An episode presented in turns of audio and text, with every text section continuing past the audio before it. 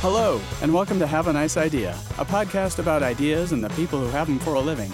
I'm Andy Askren, and if you're half the geek for this stuff that I am, settle in, my creative friends. This is going to be good. Our chat today is with Jelly Helm, creative director at Studio Jelly. Hear how he got into the business, what keeps him in it, and why work has to be three things interesting, relevant, and true to actually be the one thing we want it all to be good.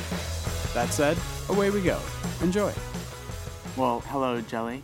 Good to finally meet you in person, and thanks for coming here today. You're welcome. And I should tell you that just for the record, this is the only the second time that I've ever done this. So if it appears at all like I don't know what I'm doing, there's probably some good reason for that. Well, it's the first time I've ever done it, so you're twice as experienced awesome. as me. So we're off to a good start.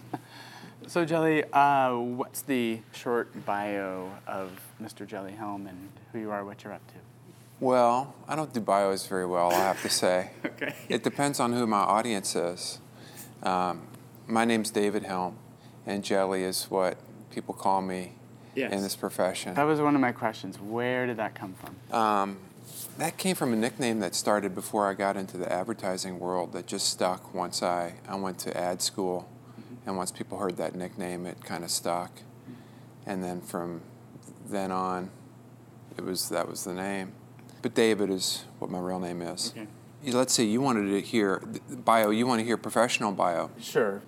I studied um, graphic design and fine arts at the University of Louisville. Louisville is how people from Louisville say Louisville. That's the proper way Yes. to say it. Yes. Okay, good. and um, and I got out with a degree in graphic design, and it was a really thin degree. It was a state school that didn't have a really super developed program at the time, and I had a pretty thin portfolio, but a lot of passion. And I got a job working at the Science Museum, kind of like OMSI in Louisville. It's called Science Center now. It was called Museum of History and Science, and I worked as a graphic designer in their basement, doing signage for exhibits and uh, postcards that went out to members, and I loved it. I just loved it. I loved uh, I loved everything to do with design and with type, and I was just really enthusiastic about it.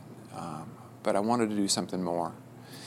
I started looking like at, in, in print magazine, and they would have designer, and then they would also have this other title, art director. And I thought, what does an art director do? That sounds like might be even more fun than being a designer. And um, I asked my professor from college, and he s- set me up um with an interview with a creative director in an ad agency in Louisville, Kentucky, called Doe Anderson.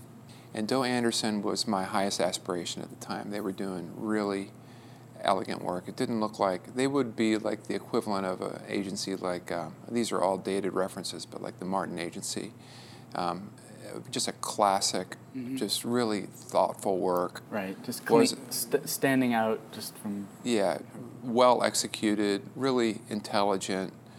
Um, the work that they were really well known for was Maker's Mark, and they did these beautiful Maker's Mark billboards that looked like art on the landscape.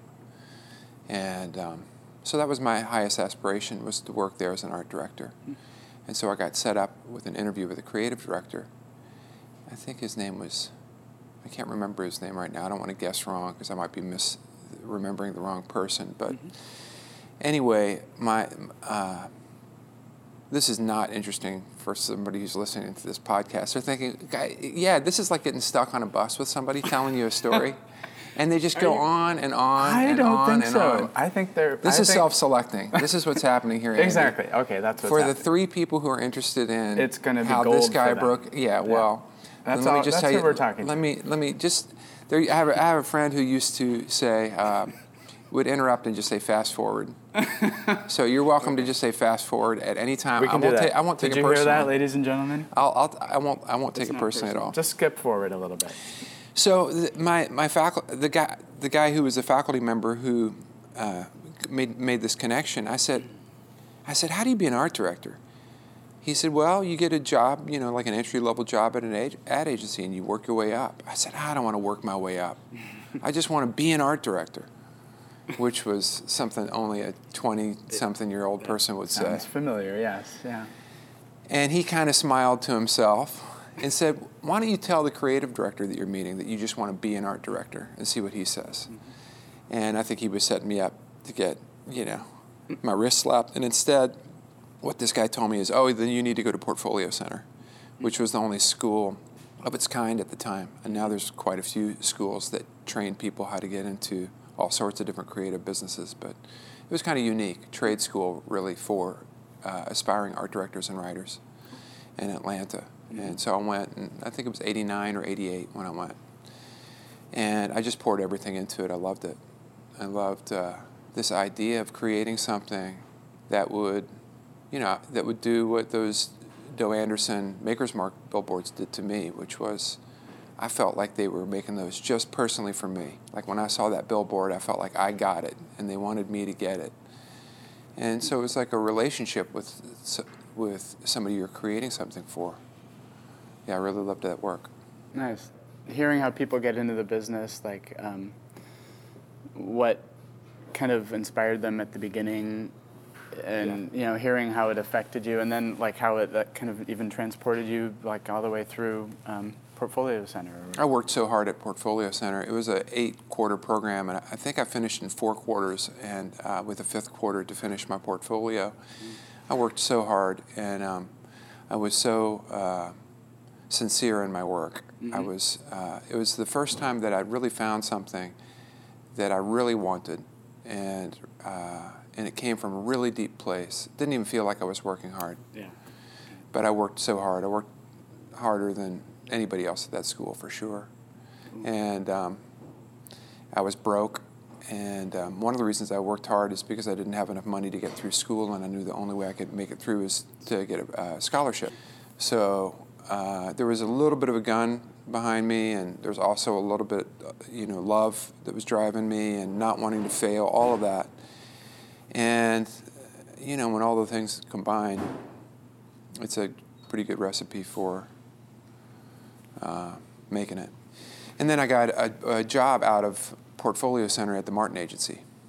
and, and the Martin Agency was just an incredible place. Yeah. It was just a really incredible place.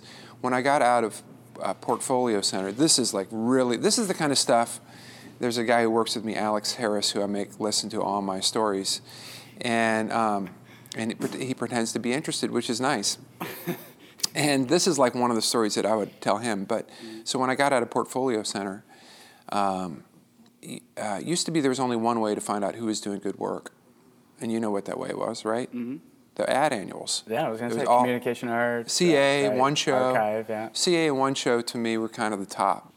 And then there was New York Art Directors Annual. But for, for during that period, one show and CA were it. And so as I was graduating, I just knew I wanted to be on the best team I could be on. I would rather be the lowest man on the best team. Because whenever, whenever I'd been on a great team before, it was just the greatest feeling. In high school, I was in a theater department that was just the greatest theater department in, in, in Louisville, Kentucky.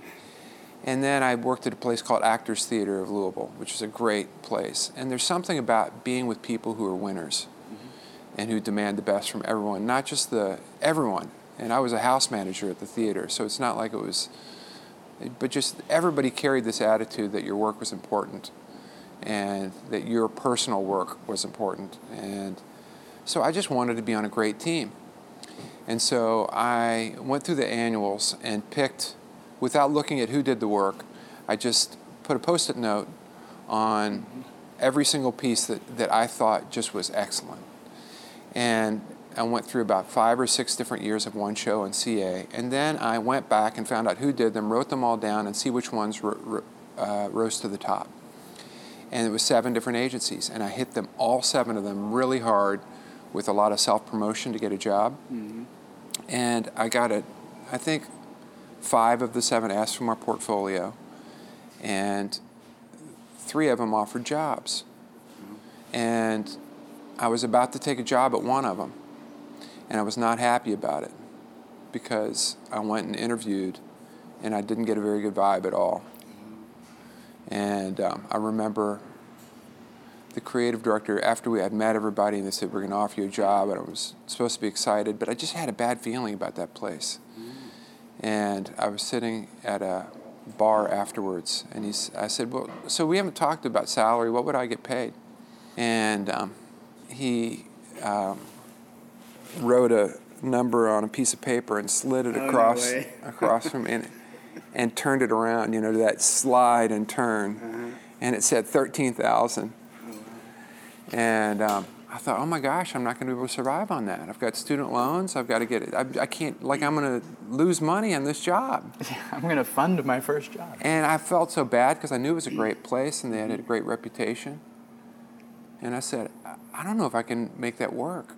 He said, Oh, you, you'll make it work. It'll be okay.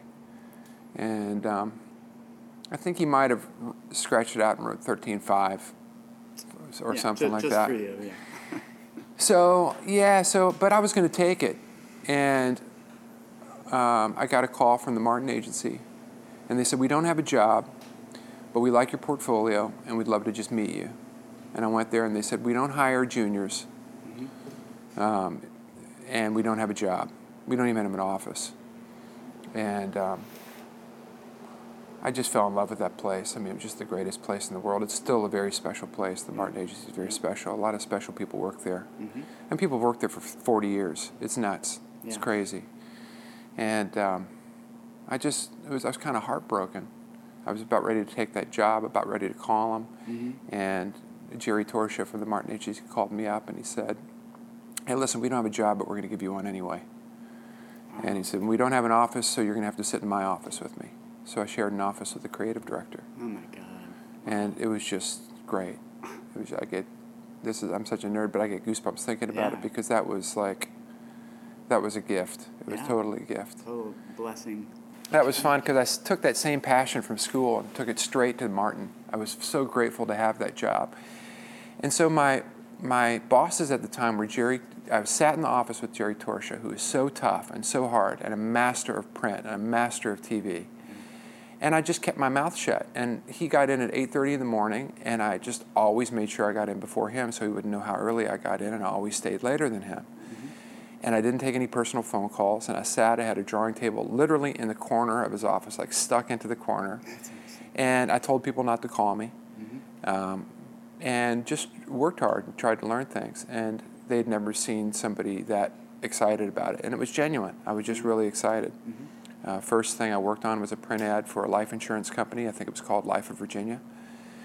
And um, back in the days when you'd take six months to work on a print ad, All right, I know. I do, I do remember know? those days. you brief it out and Can you imagine that now? maybe though? even fly to the client to Right. discuss the ad. Yes, the ad. Yes, The the ad. ad. Then go back and think about it and present your work and do layouts and do a photo shoot and all that. So that was probably the first six months. But I, I, I was yeah working hard. Loved the work. I just loved this work so much. Loved working for Jerry. Loved working for Mike Hughes. Mike Mike was you know a beautiful guy. Yeah. Harry Jacobs, another boss, beautiful guy, just just gentleman. Jerry, not exactly a gentleman. I wouldn't call him a gentleman, but he was he he was a gentleman in his own way for sure. He was a little salty. Uh, Mike and Harry, just old-fashioned kind of gentlemen. Completely my, very some different. of my heroes. But Yeah, some great some great people. so, how long were you there? Um, just two years. And can you describe or, or like what what were some? I mean, uh, you know, sitting in the corner in Jerry's office. And So- what, what other things did you learn? So we were we the office was in a place called um, the Shenandoah Building. It was the former Shenandoah apartment building. It was on Monument Avenue. It was right next to a giant statue of Robert E. Lee. The first day I took a job, the first day I got there, there was a Civil War parade. so they're still still fighting the Civil War in Richmond. Mm-hmm. the War of Northern Aggression. And, and you exactly, exactly. You look out the window and there's Robert E. Lee, mm. And um, and the apartment building was built, I think, in 1905 or something like that. So probably Civil War veterans were, you know, living there, and it had been turned over to be, become this ad agency. All the floors were carpeted. Um, we were on, I think, three floors, and there was another building across the street. All the creatives were in one building, and all the offices were apartments, former apartments, and you could smoke in your office. So s- several of the art directors were smoking in there. And it was a long hallway that ran up and down each floor. Mm-hmm. And the second floor was where most of the creative offices were. And the way it worked was when you worked on a project, you would take the, you would print it out and put it on the hallway. And so when you walked up and down the hallway, you'd see what everybody was working on No to give way. feedback. So you'd walk down and you'd look at it, there'd be a Bank One ad, and Bob Maher would be inside, and you say, Hey, Bob, I like the one with the baby, or whatever. the atmosphere was just right for true collaboration. It was really wonderful. And, um, and I had a drawing table, and, and we didn't have computers. And when it was time to write headlines, I would do it on a typewriter. So it was that long ago. Yeah. And you might remember that. I I don't know. do, You're younger than me, I think, though. I, I don't. I think Maybe. we're about. I think we're about even. But, uh, Okay. yeah. But I definitely remember those days. for Yes. sure. So it was really, it was really wonderful. Yeah. It was really wonderful. Cool. And all the clients were, you know, I was really excited about everything I worked on. I know, right? Yeah. It was really nice. My partner was a guy named Raymond McKinney, who's still there Oh, yeah, at the yeah. Martin Agency. He's been there ever since. He's never left. God. Yeah. And he was wonderful. And we did a lot of, it was also real fashionable back then to do a lot of, uh, uh, you know, stuff to just do extra work on the side, to moonlight, Mhm. just for the sake of trying to do good work. Yeah. You and your partner get Yeah. together and do stuff. Yeah. and so we did a lot of that stuff too. Yeah. And Richmond was fun. It was really weird. And then you, I grew to love it up at the time. I say I was there for two years. I came back a couple of times. Okay. So I've only worked for two different ad agencies. I worked for Martin Agency and Wieden, and that's it. And so I've gone back and forth between both of those places a couple of times. Oh, got it. Okay. So Bob, so of course I knew about you're you know you're always like watching what other agencies are doing. Yeah. And I, the one place that was that I, I couldn't quite get my head around. I mean, Fallon was great, but Fallon was great in the same way that Fallon just did Martin in a slightly smarter, Yeah. Yeah. cleaner yeah. way. Right. Right. Good. So, good way to describe so it. Fallon, Fallon, I could get my head around. Mm-hmm. There was this agency out west called Wieden and Kennedy that I could not get my head around because they were. It seemed like they were just doing whatever they wanted to do. It seemed like they were ignoring everyone else. They weren't doing the whole. I'm going to find a clever line, and then I'm going to find a beautiful typeface, and then I'm going to find an elegant way to lay it out they were just doing something that I couldn't quite get my head around. And TV, same thing. At that point, TV, I would say from Doyle Dane and Bernbach time up until up and through Martin, were basically print ads come to life. Mm-hmm. They were like a clever line, and then so a lot of the ads would be 25 seconds of setup, and then a clever line at the end, and then the logo. Yeah. And I could kind of get my head around that. And then I was seeing these ads from Wieden and Kennedy. I remember the first one that really blew me away was the Instant Karma commercial. And of course, Revolution and the Beatles, that, that one was uh, cool too. But Instant Karma really blew me away because that had that, I don't know if you remember, but that had that type that Tibor Kalman did for them. Yes. Yeah. Totally. Yeah. And it had these shots that were so, like, who would put a basketball player sitting on top of the basketball uh, hoop? Because that's what he was doing. He was sitting on top of it, and little kids and stuff. And it was all these shots. I couldn't even, I couldn't get my head around it. I just knew that I just felt something watching those things. And I, I somehow got a reel of Wieden and Kennedy commercials, and they just, it just blew my mind. Um, I remember Dan Wieden later said, something about TV being an emotional medium. I mean, that's the goal of TV. It's not to make any sort of rational or logical argument. It's Right. it, you can create feeling, and they were doing that. And um, anyway, this old art director named Bob Shira, he was one of the guys who smoked in his office. He was I don't know how old he was, seventy or something like that, eighty, and he had a cut his own hair. He had a bowl haircut and uh, really thick rose-colored tinted glasses and a big mustache that was stained brown from his nicotine. And he wore cut-off shorts that were too short, that were like r- way too revealing. and and he would smoke these giant More cigarettes, you know, those brown my long God, More yeah. cigarettes in his office. Hilarious. Um, and he had a great voice. Hey, baby. Hey, how's it going, baby? And um, I went into his office once and I noticed he had an invitation to judge the Rosies in Portland. I said, Bob, you got invited to judge the Rosies? You are so lucky. He said, You know who's out there? And I knew, Yeah. you know, Borders was doing stuff out here and Colin Weber, and there were a lot of places. This Yeah. was like 1990 or something yeah, like early that. 90s, yeah. And he said, Well, I can't even do it. And I said, I'll do it. He said, I'll give him your name. Well, at the time, I'd been in the business for about a year. But I had gotten some stuff in some award show books. Mm-hmm. So they didn't really know that I had only been in it for a year. They just looked up my name and found my name and He's some le- he's books. legit. legit. Yeah.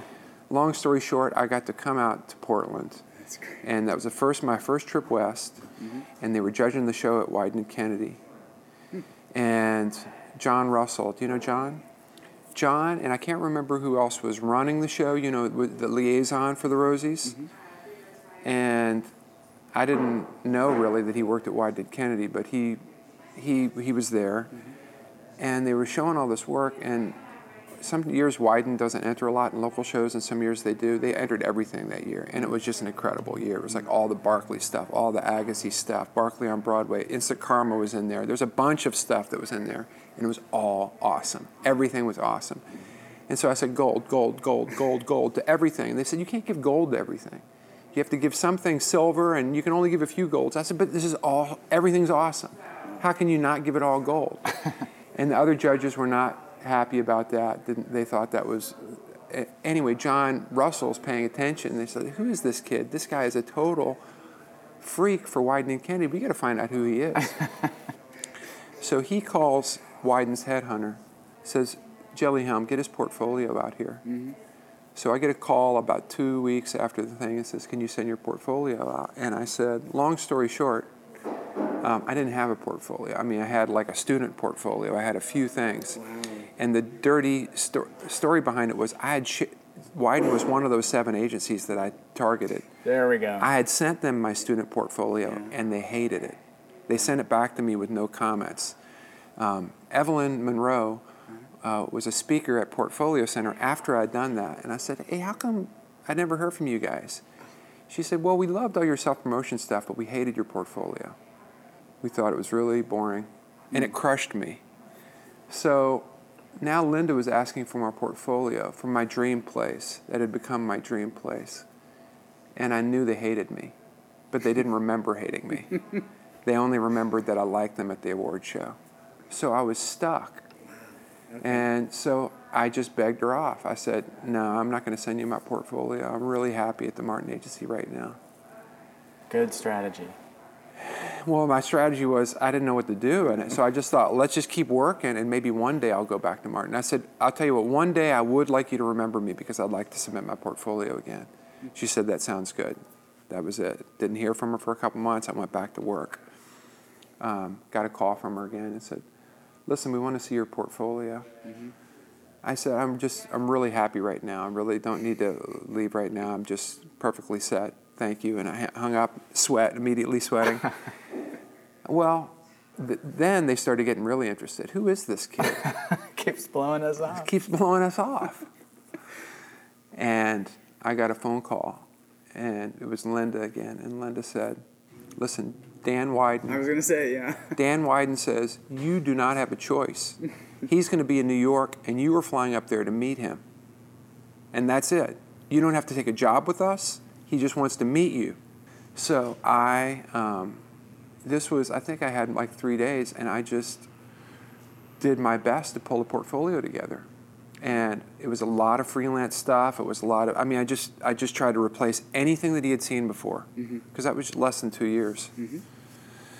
And I went up to the Paramount Hotel, and I was, I couldn't believe somebody was like paying to fly me to meet them, and it was Dan Wieden. Yeah. Were you freaking out a little bit here? Oh, I was freaking out all the way. Yeah. All the way. I was fully freaking out. and I was in the lobby of the Paramount Hotel. And I went up to his room, and the, I don't know if you remember the Paramount Hotel, but they're tiny. It's about as big as this table. Yeah. And I sat on the bed with him, on his bed, with my portfolio, and we just talked. And he never opened my portfolio. And he said, he never opened it. And he said, uh, listen, I know you're happy in, in Martin, but just come out and, and, and meet us in Portland. Just come out. I'd like you to meet my people. You know, just, I said, well, I'm thinking, yeah, that sounds awesome. I said, sure, sure, that sounds great. And um, to, long story, just a little bit shorter. Okay. Later, I heard from Dan. He said, never meet someone before you see their portfolio. Oh. because you can fall for them, and their work won't live up to it. And I always thought I was probably that guy he was talking about because I he hired me and never never never looked at my work. Yeah. Never looked at my work, if you can believe that. Now, when I went to went to his office, other people looked at my work. Yeah. I don't think they liked it. But at that point, Dan wanted to hire me, so that's that's the way it was. And I, I, I wasn't at a high enough level Yeah. to work there. The first assignments that I have, I remember just flailing. So all right, so you so you did eventually sub- submit to Dan. I, I, I, sum- I took that job. I was thrilled to take that job. I'd, I'd never been farther west than Kentucky. And um, I went out to Portland, and it changed my life for sure. And I didn't know what I was doing as a young art director. And there were only nine art directors at Wieden Kennedy at that point. I think I was the ninth art director. And John Boiler was the next youngest. And all the other art directors are like, it's, it was John Boiler, Larry Frey, Warren Eakins, Michael Prieve, Charlotte Moore, uh, Daryl McDonald, just incre- an incredible group. And they were all really um, fresh and brave. And I was hardworking and disciplined. I was not fresh and brave. And so when I got my first assignment, I didn't quite know what to do. It's like they opened the door of the prison, and I was scared to walk out of it in some ways. And um, they didn't want somebody who could set nice type. And that's all I knew how to do was set nice type. So it was scary, scary times yeah. for sure. So how did you? What was it? You you turned a corner somewhere. I turned a corner when um, I, f- I flailed for a long time. I leaned on my partners really heavily. Um, I leaned on the people around me heavily. But art direction, I really flailed at. I just didn't know how to. It's like, you know, the phrase dance like no one's watching. I didn't know how to dance like no one's watching. I used to be a dance instructor. I used to teach ballroom dancing. And that's almost a perfect metaphor. It's like I could do something when you gave me the steps, but if somebody said, just freestyle it, I would not know what to do. Get paralyzed. Yeah. And so what happened was that I was really, I was working on a project for Nike volleyball, and I just freestyled it for the first time. I just, just totally, I just was brave for the first time, and I realized, oh, being brave is actually, it's the decision to to be brave is the hardest part about it. Mm-hmm. Is choosing to like take a risk. Once you take the risk, it's easier. Like risks are easier once you get over the hump. Mm-hmm. And um, anyway, blah blah. So you you mentioned that you went back and forth between Yes. Wieden and Martin a couple of times or a few Yeah. times or whatever. Yeah. Um, I don't know. What was there anything you know uh, along that journey back and forth? You know, where you like kept building on what you know that maybe the courage or Yes. whatever. Um, I went from Wieden in Portland to Wieden in Amsterdam. Oh, okay. And when I went to Amsterdam, I think I learned how to be an art director in Portland. And then when I went to Amsterdam, I became a creative director. Okay. And then, um, you know, just like I think anybody, you, you learn different skills and kind of add to and blah, blah. Yeah. Uh, I got involved in education in a big way. After Amsterdam, I came back to the Martin Agency and took a, a unique job where I was half time at Martin and half time as uh, the founding faculty of a new school at Virginia Commonwealth University called Ad Center. It became Brand Center. Oh, okay. Yeah. And so that was Jerry Torchia, who is my old boss, was um, one of the creative teachers there. Uh, Kaz Katsias, who's like kind of this legend copywriter teacher guy. And uh, Diane Cook Tench was the leader of it. She was a former creative director at the Martin Agency. And we started a school that was kind of unique because it didn't just train creative people like the Portfolio Center, it also trained account executive and media people and planners. And he put them together as teams and he gave them projects. So it was a real unique program and it was real successful. It was an interesting way to teach people to work in, in team and not just you do your art direction thing, but complete teams. And um, so I did that for several years. And then I started a school at Wieden and Kennedy called 12. Okay. Do you know that school? Yeah. And that school kind of built on what I learned at Ad Center, but also took different things from other programs that I admired. And its stated goal was to sort of codify the best practices at Wieden and Kennedy. Because um, mm-hmm. we had the insight that people come into Wieden and Kennedy and they leave, and all this uh, institutional knowledge was leaving with people. Mm-hmm. So maybe the school can be a way that we can codify it, teach it. Mm-hmm. So the the curriculum was built on what are the best practices at Wieden and Kennedy. And the best practices were usually they had a lot of similarities. And we built the school around those similarities, which was small groups of people working very collaboratively, bringing their own expertise, but willing to reach outside of their expertise. Mm-hmm. So, writers who are willing to be an account executive, and account executives who are willing to uh, make models or paint or whatever their skill was. So, it was you come in with one thing to offer, but you do more with it. Yeah. Anyway, so education was a big deal for me. Mm-hmm. Taught at University of Oregon for a little while, for a year, and um, teaching is just the, it's it's great if you're into it. Mm-hmm. Being in a room full of people while they're figuring things out, it's very addictive. Yeah, I bet that could be. Yeah. Well, so obviously, uh, you know, you've des- described, uh, you know, writing headlines on typewriters and, yes. and drafting tables and you know, meanwhile, in ink pots, yes. You know, meanwhile in 2015, you know, it's awesome. Yeah, it's incredible. Right? Can you imagine like what you've seen in all this time? It's, it's wonderful. Yeah, it's wonderful. What's good work mean to you? I mean, it. Uh, it's uh, a big, very open statement. But what, what's some of the kind of work that like still inspires you? Like inspired you then in the beginning at yeah. Portfolio Center, and here we are today. You know, um, was it about pornography that they said, "I know it when I see it"? Is mm. that what that? You know, it's. I think so. Yeah. yeah right. Um,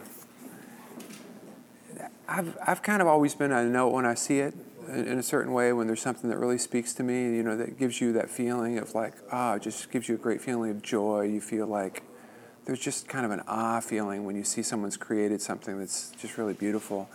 But I remember it at when I was teaching at um, Ad Center the students, you know, they would put all their work on the wall, and you, I would creative direct it and say, that's working, that's not working. Mm-hmm. And they, in the early days, and I remember feeling like that too. It's like, why do you like that and you not, don't like that? Exactly. Like, what's the difference? What's the difference? Yeah. How do you? And so we tried to codify it. Okay. And we agreed that the three qualities that good work have were interesting, uh, relevant, and true.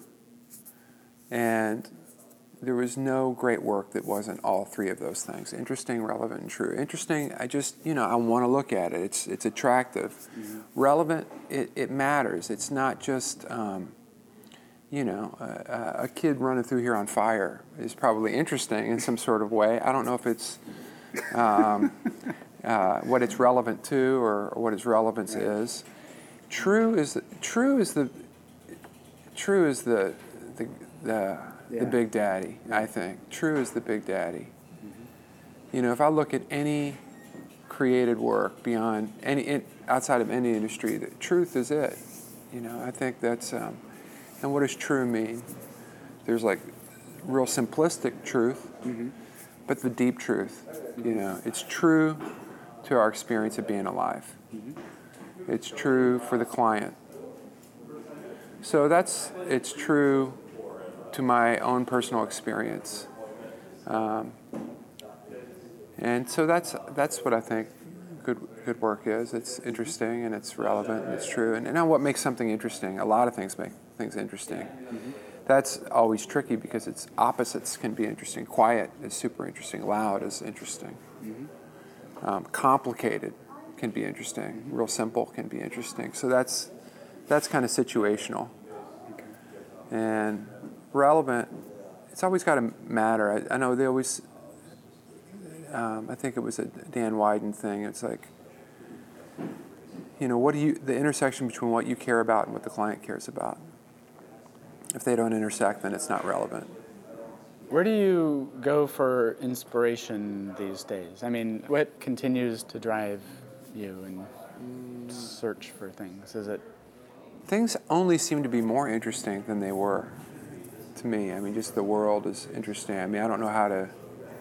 Um, I used to go to the bookstore um, because that was one place where there's like concentrated ideas. but it doesn't feel like you need to go to the bookstore anymore. It just feels like you can go anywhere. Um, like you pointed to that funky bike over there with the fat tires and the studs on it. You know, it's just everywhere. It's just the world is so rich. It only seems to get richer. So, um, yeah. And then I, I also feel like, so that's the outside, and then inside, you know. Where do you go inside? I just heard um, Will Shortz, who's the editor of the New York- Crossword. yeah. yeah. Mhm, New York Times. And somebody asked him um, what his typical day is like, and he said, "Well, it depends. Each day is different, and some mornings I just lay in bed trying to think of an idea for the NPR puzzle I do every Sunday. And why does he lay in bed? I don't think it's about the bed. I think it's because he's going somewhere deeper than his bed. He's going inside somewhere, and so I always feel like inside is the best source. Um, what What are you up to now these days? Like, So I have uh, a little company, and I work with clients. I'm doing the same work I've been doing for 30 years, still loving it? More than ever. And um, I think I identify with different things now for the joy. I remember it used to crush me, like if you'd win a, an award with a partner and it was their idea, Yeah. you always felt a little dirty about it. Right. It's like, well, you wrote that line. So it was a lot. It was about like, is that my idea, and did my idea get through, and being able to point to something as my idea. I, I have less of that. There's still some satisfaction in figuring something out, but I think my deepest satisfaction comes from my connection to my clients and my relationship with my clients, and doing work that serves their growth. That's, that's, that's my deepest satisfaction for sure. When I do a piece of work that I can see pleases them or unlocks something. I'd say about half my work is strategy now, and about half of it is stuff, deliverables. And the strategy stuff is so satisfying because helping someone get clear about who they are and what their purpose is in the world and how, and how they express it um, gives them so much power um, helping people get clear about who they are. That's I think that's the that's the greatest. Yeah, that's that's nicely said. It's pretty amazing when you can, when you see the uh, delight or the light, even in a client's eyes, when they finally realize that you've just unlocked something for them that Yeah. they've been trying to say for years and years and years or whatever. Yes. Sometimes people's greatest strengths they don't see themselves, mm-hmm. and so just telling somebody what you notice about them and affirming that what they love and want to do in the world is worthwhile is really powerful. So anyway, I love my work. Love my work. All I would say, core of it now, I think the the uh, Wieden and Kennedy mantra was the work comes first, and I'm more of a work comes last kind of guy these days. That I think first comes me identifying with what my client is trying to accomplish in the world, because unless I can, unless I really want that client to succeed in the world, I. Um, or when I do want that client to succeed in the world, I bring a wholeheartedness to my work that can transcend almost anything. So for me, first is finding people who I really want, to, who I think are creating great value in the world, and who I want to help succeed. And then, then I think it's about figuring out how the relationship works. And then I think it's about figuring out a process that creates good work, and then the work kind of happens on its own. And I don't care um, anymore who does the work. Clients can do the work, and I'm fine with that. This morning I was just finished. Um, I had I was late coming over here because we were doing a, a, a piece of work for a client, and they didn't like the photos we picked, so they picked all their own photos, and I'm okay with that. Um, you know, I don't have any, you know, problem with as long as the photos serve what they're trying to do. Um, and that's different than the way I used to feel. I was going to say that's pretty interesting. I, I, I, you know, I think as a creative person, you're creating this thing to, to your exact specifications Yes. and vision. Yes. I think that's pretty bold to say, you know, or to have reached that place where you can be okay with a client, you know, Okay, taking over some execution. a lie. There's a little bit of a lie there. The lie is, Caught him. the lie is, um, I still have to say I don't think this works as well as that, and let me tell you why. And then I can let go. Um, so it's not quite okay. Whatever you want. I think it does come down to a point of view, and there are different points of view. Could there's d- lots of different ways up the mountain, and if he wants to take the back way where the rocks are all slippery, he's welcome to. Yeah, I've already told you what's what might happen Yes. on those slippery rocks. But I feel like, you know, that whole battle of ideas where you sit with a client and you say, my idea, no, my idea, no, my idea, no, my idea. It's like, ah, idea jousting. Yeah. It's just, it's exhausting. And I find that the only way I can have any influence is if I can get the client to say, I don't know, Jelly, what do you think? And to get to that sentence takes an incredible amount of work.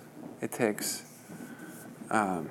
they have to believe that I'm not going to fight for what fight for my idea, but that I'm actually if you can kind of create the atmosphere that creates true engagement and curiosity versus um, idea arm wrestling, uh, that, then I think I think you can get somewhere. I mean, I don't know. I've got a point of view. It's informed by my experience in this work, but I don't have keys to the knowledge bank. You know. Yeah. But when it starts become like head to head, Yeah. then I start feeling like I've got keys to the knowledge bank. How could you not ask me that? So I don't know what is the the secret of entering in true engagement, how that transforms everybody at the table, but it does. And so I feel like my work is best spent on developing the relationship, and that leads to something good. So that's why I say that about letting them decide. Because if, if I can say, yeah, that's cool, you can pick your own photo, that may, me giving that trust over, may open a bigger door in the future. Well, Thank you, Andy. You're welcome. Yeah. Thanks for thanks for doing this. You're And, welcome. uh, Thank you. Thank you very much for the invite. cool. Thanks for listening to this episode of Have a Nice Idea. If you liked it, share away. Find us on your favorite socials or email us at go at haveaniceidea.com. Meanwhile, we'll be working on more cool stories that you need to hear. I'm Andy Askren, and I want to thank Digital One for their assistance in making this recording possible. Check them out at digone.com. And that's it. Now get out there and have a nice idea yourself. Cheers.